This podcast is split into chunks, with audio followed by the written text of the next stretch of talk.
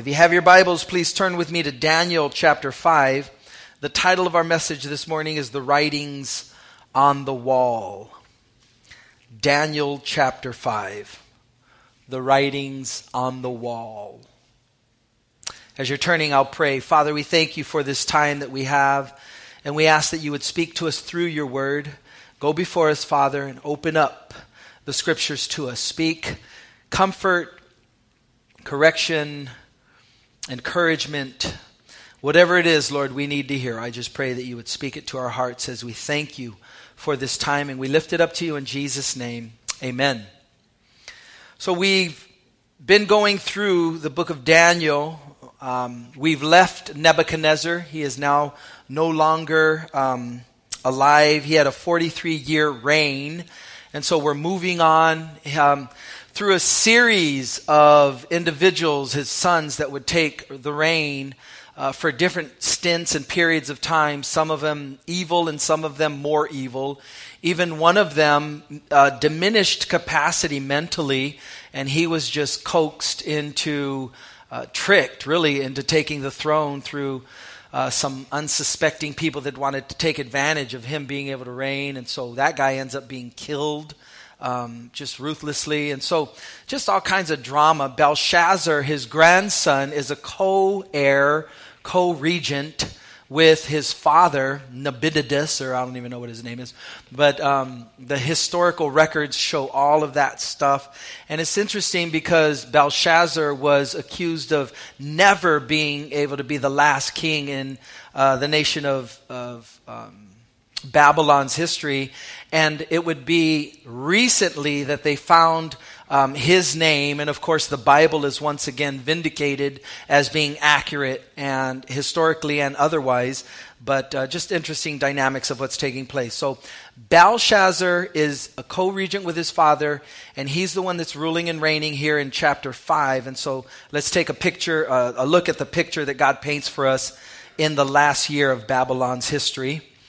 Belshazzar the king made a great feast for a thousand of his lords and drank wine in the presence of the thousand. And so there's just a big party. Simultaneously, while he's throwing this party of a thousand people, the, the uh, town of Babylon is being surrounded and it's going to be sieged and he's going to be taken over. And so while he's in this stupor of alcohol, um, he, it will be the last day of his life, if you will. Verse 2 While he tasted the wine, that means while he was under the influence of the wine, while the wine was doing what it does, Belshazzar gave the command to bring the gold and silver vessels which his father Nebuchadnezzar, it's truly his, his grandfather, there is no word in the Hebrew for father, so it says father, but it's his grandfather Nebuchadnezzar had taken from the temple which had been in Jerusalem, that the king and his lords and his wives and his concubines might drink from them. It's one thing to be ruthless. It's one thing to disobey. It's one thing to have no set of morals and values. But it's an entirely other thing when you come against God to do those things. When you're wicked, that's one thing. When you're wicked against God and almost taunting Him, that's a different level of sin. The Bible calls it high handed sin. And this is exactly what's going on. And I find it interesting that with His hand, he is going to defy God, and God is going to send his hand into his life to write a message on the wall. And I can't find that, um, you know, it's not a coinky dink. With his hand, he's going to take the vessels that were supposed to be sanctified for the temple of God to be used to honor and glorify God. And he's going to take those vessels and he's going to mock God by drinking wine and having this party and saying, Look, I rule God. I can take from God whatever I want. So it's scary ground to be on. Verse 3 Then they brought the gold vessels that had been taken from the temple of the house of God, which had been in Jerusalem. And the king and his lords, his wives, and his concubines drank from them. They drank wine and praised the gods of gold and silver, bronze and iron, wood and stone. I find it interesting when I talk to people as it relates to alcohol, what their stance is on it. And I mean, the Bible has plenty to say about alcohol. History has plenty to say about alcohol. Drugs, anything that would bring us under its influence. And of those things, we need to be careful. But as it relates specifically to our theology, be careful not to add to God's word or take away from God's word. I think what you know you begin to grow in in the convictions that God gives you go ahead and walk in obedience to those very things but be careful to place your convictions upon others. The Bible declares of wine or alcohol that wine is a mocker and we see it all over the world. There is no greater damage from any drug than alcohol in the world. But the Bible doesn't prohibit alcohol. The Bible, in no uncertain terms, says that there is, you can never drink alcohol. It just says to be careful. Be careful that you don't overindulge. And if you have a weakness towards it, then be careful with that. And so, again, it's just mentioning what's taking place. There's a party, there's a thousand people that are invited, there's wine that's flowing. There's people that are under the influence of that wine. That leads to something that goes into something that is called sacrilege a mockery of God by taking the vessels that were dedicated to God. Goes on in verse 5 In the same hour, the fingers of a man's hand appeared and wrote opposite the lampstand on the plaster of the wall of the king's palace. And the king saw the part of the hand that wrote. Then the king's countenance changed, and his thoughts troubled him, so that the joints of his hips were loosened, and his knees knocked against each other. So this is where we get the saying, I'll make you weak at the knees. Weak at the knees. His knees are knocking. His countenance changes. Belshazzar sobers up as he sees the hand come through just somewhere in the air here and begins to write a message on the wall.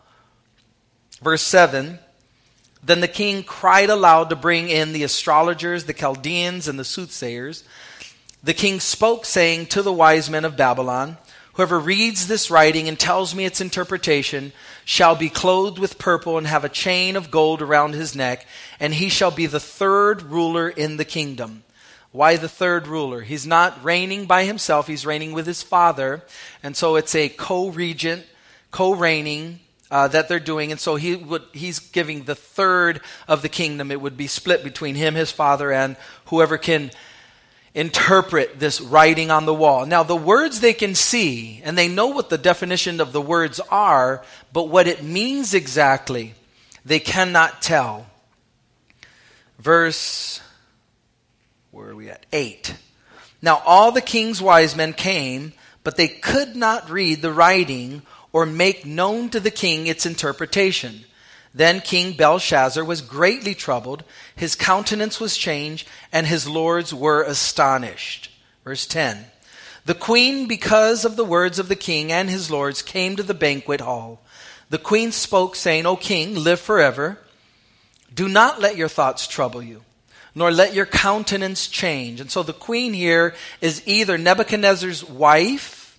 Nebuchadnezzar has died. It's either his wife or it's his daughter. So it'll either be the grandmother or mom of Belshazzar. So she comes and she lets him know she knows the history of King Nebuchadnezzar. She knows what's taking place, as does Belshazzar. But Belshazzar isn't letting that knowledge affect how he lives. He's living independent of what he knows he should be doing. So the queen, because of the words, uh, verse 10 came, gave him that. Verse 11, there is a man in your kingdom in whom is the Spirit of the Holy God. And in the days of your father, light and understanding and wisdom, like the wisdom of the gods, were found in him.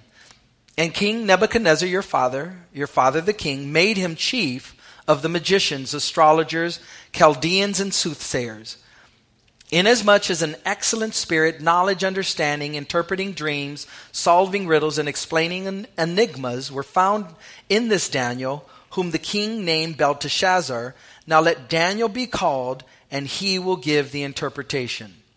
You see within the queen an incredible respect given to Daniel. She names him Daniel. She makes a note that her husband or father, uh, King Nebuchadnezzar, named him Belteshazzar, but she names him twice Daniel. And she refers to him to call him as Daniel. She knows the history of what took place with Nebuchadnezzar, And she's letting King Belshazzar know that you can call for this guy. God has used him before. Something that I personally find interesting in this chapter as I read through the book of Daniel is it's been about 23 years since Daniel was used in the life of Nebuchadnezzar. So history, his, you know, history, it's 23 years later, now Belshazzar is on the throne, and this is taking place. And what that speaks to me personally is, and for all of us as people who want to be used by God, God is doing a work in this world. And are we intent on being used by God when He wants to use us? In the life of Daniel, it's as though Daniel wasn't needed for a season. And it, in my mind, I just see him, if you will, placed on the shelf ministry wise. And that's okay because it's about God and his kingdom. It's about when God wants to use whoever it is he wants to use. And Daniel is available for God when God wants to use him. And so now here comes a time where God is going to say, okay, Daniel, I need you to do this. And Daniel makes himself available and is faithful with what God is calling him to. It goes on in verse 13 Then Daniel was brought in before the king. The king spoke and said to Daniel, Are you that Daniel who is one of the captives from Judah, whom my father the king brought from Judah? I have heard of you, that the Spirit of God is in you, and that light and understanding and excellent wisdom are found in you. Now the wise men and the astrologers have been brought in before me that they should read this writing and make known to me its interpretation, but they could not give the interpretation of the thing. And I have heard of you that you can give interpretations and explain enigmas. Now, if you can read the writing and make known to me its interpretation, you shall be clothed with purple and have a chain of gold around your neck, and shall be the third ruler in the kingdom. And so I don't know what it is about uh, this reward. They want to make him look like Barney with a gold chain around his neck or uh, some, some modern day rapper or something. But nonetheless, that's the reward. Notice Daniel's response. Then Daniel answered, verse 17, and said, Before the king, let your gifts be for yourself, and give your rewards to another. Yet I will read the writing to the king and make known to him the interpretation. Daniel recognizes that he's been gifted by God to serve God. And it's not what he can get for it or what he can get out of it. He simply wants to be faithful to what God has called him.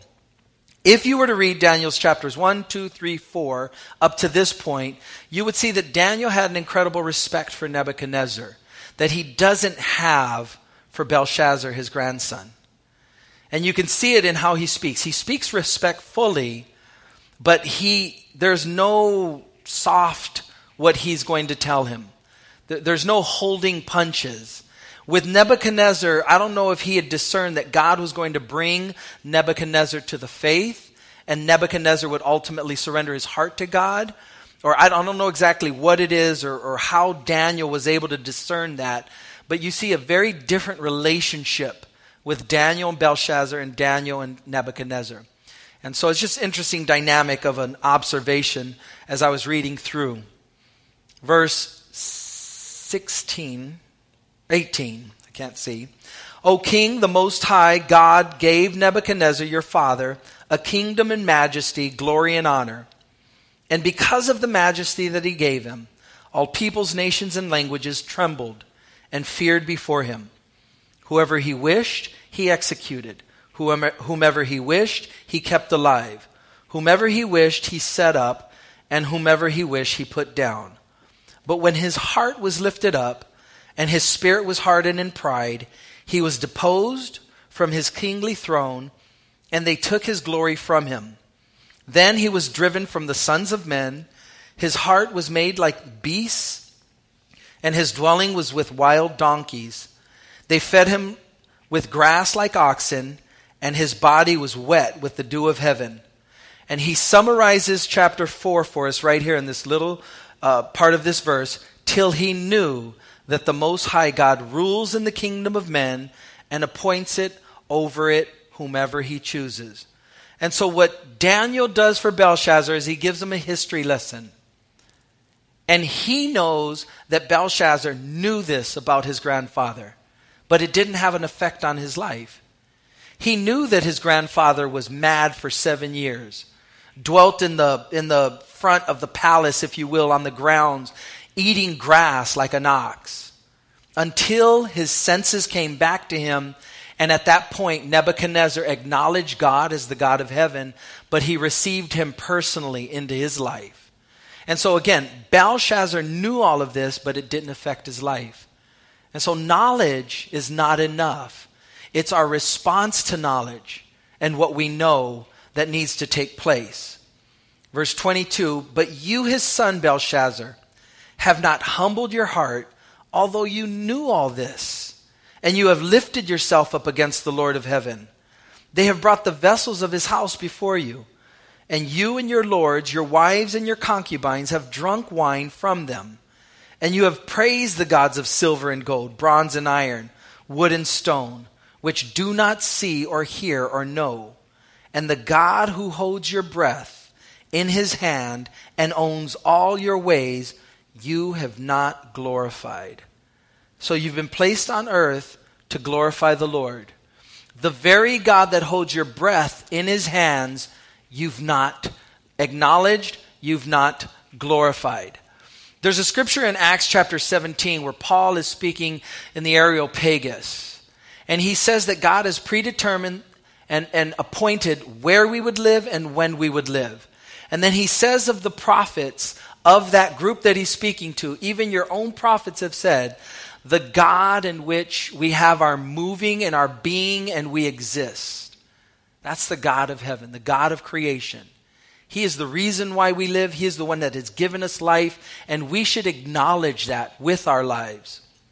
And so, right here, the very God that holds your breath, Belshazzar, you've not even acknowledged. And instead, you're worshiping these gods made with man's hands gold, silver, wood, all of these material gods that you're looking to. Verse 24 Then the fingers of the hand were sent from him, and this writing was written, and this is the inscription that was written Mene, mene, tekel upharsin. This is the interpretation of each word, mene. God has numbered your kingdom and finished it. Tekel, you have been weighed in the balance and found wanting. Peres, which is the singular of the plural, Upharsin. Peres, your kingdom has been divided and given to the Medes and Persians. Then Belshazzar gave the command, and they clothed Daniel with purple and put a chain of gold around his neck and made a proclamation concerning him that he should be third ruler in the kingdom. That very night, Belshazzar, king of the Chaldeans, was slain, and Darius the Mede received the kingdom, being about 62 years old. And so the writing on the wall was mene, mene tekel upharsin. I had a note here. So mene, mene tekel upharsin.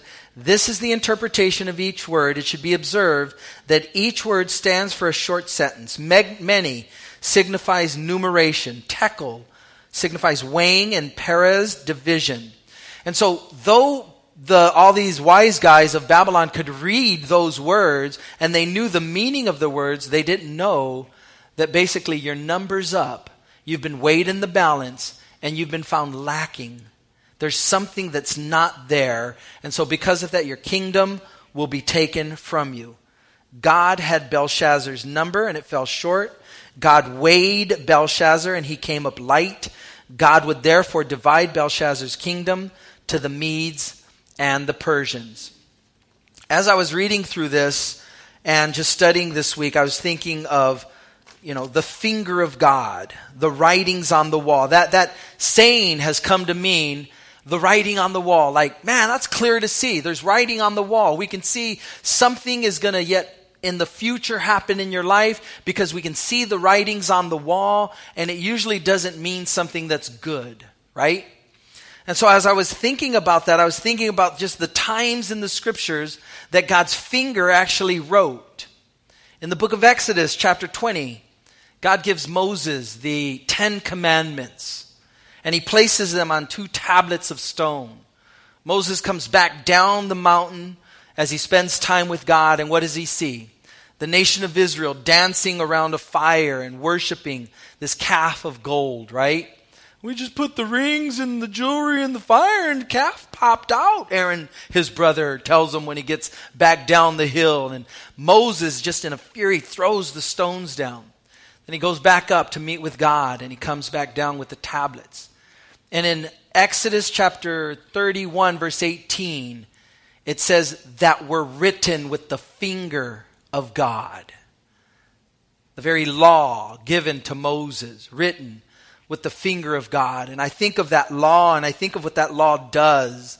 Not a bad law, is it? Not bad that, you know, we have those, those commandments within the scriptures. Thou shalt not do all of these things and we need to do these other things. Good stuff, but impossible for us to maintain, impossible for us to keep. As I go over into the New Testament in John chapter 8, Jesus is confronted with a woman caught in the very act of adultery. And these religious leaders trying to trap Jesus, trying to trick him. They take this woman and they throw him, throw her at Jesus' feet. And they said, Jesus, she was caught in adultery in the very act. The law says that she should be stoned, but, but what do you say? And the Bible declares that Jesus bows down and he just kneels down and with his finger he begins to write in the dirt. Bible doesn't tell us what he writes. Bible never tells us the exact words that he's writing. But it goes on to say in that account that uh, almost with his back turned to the scene and to everything that's going on as he's writing, the Bible says, then one by one, from the oldest to the youngest, they began to drop their rocks and they leave. They depart. And then Jesus looks up and he sees the woman, and now she's standing alone. And he says, Woman, where are those who accused you? Your accusers, where, where are they at? And she says, There's no one left, Lord. And Jesus says, Neither then do I condemn you. Go and sin no more. And so, as I was thinking about just this finger of God, I was thinking for myself, like, Lord, if you wrote with your finger something uh, towards me, something against me. What, what, what did you write? And I was just thinking of these accounts. And I was thinking how awesome God is to do what he's done. There's a scripture in the Sermon on the Mount where Jesus says, Don't think that I came to destroy the law and the prophets. I didn't come to destroy it, I came to fulfill it. It would be Friday, one of the worst days in my life. I'm pretty exaggerative, uh, like hyperbole. Like, really, one of the worst days of your life? Yes, it was literally one of the worst days in my life. So I'm coming out of the gym all sweaty and just gunky. And it was one of those days where I was like, man, I got so much time. I really, okay, I, I guess I'll go to the gym today. So I'm at the gym, work out, sweating, just coming out, walking out. And I get a phone call. Oh, a phone call. And my heart sinks oh no, oh, oh, oh no. And I, I answer the phone. And she says, so are you on your way? And I say, oh, was that today? Oh my gosh. Um, well, no, I'm not on my way, but yeah, that was today. It was a wedding on Friday that I was supposed to, well, I was supposed to conduct that wedding. And I'm just like nothing to do at the gym, wondering, hey, life's good. Life's not good. Wow. Okay. Um, well, what time? Oh my gosh. Okay. Well, what time does the wedding start? And she says, well, it was supposed to start at four. And I say, well, what time is it? Cause I have no idea. What time is it? Cause I'm free, right? I got nothing to do. And she says, well, it's about 425 right now. How far away are you? And I'm thinking an hour and a half by the time I go home and shower and get dressed and oh my gosh, okay. Um, she goes, well, and I'm talking to the friend of the bride. I'm not actually talking to the bride to be, right? And so, oh my gosh, bad day, bad day. No, no, no, I've never done this. I've never not been where I'm supposed to be as a pastor. It's in my calendar, it's on the schedule. I know I was supposed to be there, but I didn't look at my calendar all week. Oh my gosh, it's today. Oh, what do I do? She says, Well, I did ask, hey, do you guys have a backup plan? And she said, Well, there's a pastor here, and they've talked to him, and he said he can fill in. And so I'm, I'm like, Okay, I'm going to go home and you just call me. Call me and I'm going to act like I'm going to head over there and you just let me know. And so I do get a call and she says, Johnny, don't worry about it. It's taken care of. In fact, they've just done the ceremony. It was great. He did a bang up job. He really did a good job. He filled in. But boy, oh boy, did I feel horrible can you imagine? No, you can't. I can because it happened to me. But to be where you're not supposed to, oh, wow, I was supposed to be there and I wasn't. As I was thinking of the handwriting against me, as I was thinking of what God can do uh, against me in my humanity, in my weakness, in my failure, I recognize that God covers me I recognize that God is able to do above and beyond, to be able to provide for that couple. Uh, to give you the full story, they were already married. They had gotten married, but they wanted a ceremony for the family. And so they had gotten a hold of me about a month ago, and it was a last minute kind of thing. But nonetheless, I was scheduled to be there, and I didn't show up. But this guy showed up. Thank you, Lord. And so, as I was thinking about this writing on the wall and the writing against us and what the enemy wants to do and what our own weaknesses is, is, is unable to do, I was thinking, God, you're so good to cover. You're so good to not have handwriting against us. The Bible says in Romans chapter 8, verse 1 that there is therefore now no condemnation for those who are in Christ Jesus. And though the enemy wants to take me to a place where he wants to condemn me and have me walk in guilt and shame, God says, Son, you did make a mistake, but I've covered you. I'm protecting even your stupidity, even your lameness, even sometimes when you just do these things that, wow, we are all shaking our head and saying, You really messed up, but son, I have plans that are above and beyond. There's a scripture in Colossians. Go ahead and put that up for me, Richard. In Colossians chapter 2, verses 13 through 15. The Bible says, And you being dead in your trespasses and the uncircumcision of your flesh, he has made alive together with him, having forgiven you all trespasses, having wiped out the handwriting of requirements that was against us, which was contrary to us, and he has taken it out of the way, having nailed it to the cross, having disarmed principalities and powers he made a public spectacle of them, triumphing over them in it. When the Bible declares that God has disarmed the principalities and powers, He punked the spiritual realm. When He died on the cross, carrying our shame, carrying our weaknesses, carrying our mistakes, and the handwriting that was against us that was required of the law, he nailed it to the tree. And so, guess what? We are going to mess up. We are going to make mistakes. We will walk in things that we should feel shame, but that comes from the enemy. And God says, I carried it for you, I took care of it. So be careful the voices that you listen to. Doesn't mean that we shouldn't have a calendar and look at it once in a while to make sure that we keep our appointments and our dates and we can learn from those things that we call mistakes throughout life. But understand that there is no handwriting against you. There is nothing that a finger is going to come and point to you.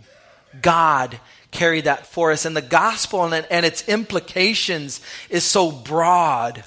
You know, in, in worship, Monica was referring to something that do we know who we are in Christ? Do we know what we have in Christ? Do, do we walk in that victory? Or are we so prideful that we're going to listen to the lies of the enemy as he condemns us and we're going to live in that instead of the victory and the better plan that God has for our lives? And those are choices. We can walk in that defeatist attitude. We can walk in that condemnation. We can live in that shame. We can live in an embarrassed state, or we can humbly just say, My God covers me. My God has better plans than I have. And I can just bask in the glory of God, thanking Him for His ability to cover my weakness and my flesh and the, the frailties of this living in a, you know, a human body and state. And I think that's what God would have us to do. There is, therefore, now no condemnation for those who are in Christ Jesus. And I pray that we would be those who walk in the victory and in the freedom, the liberation of all that and what it means. In Matthew chapter 11, I shared this scripture last week, but Jesus says, Come to me, all you who labor and are heavy laden, and I will give you rest. Take my yoke upon you, for I am lowly in heart. Meek is the word, gentle is what's in the New King James Version. And so, those are choices, guys, that we get to make. And we can walk in the freedom that Christ offers and what the gospel teaches or we can carry the weight of the world on our shoulders and the burdens that the enemy wants to, us to walk in and the condemnation and the shame and the guilt.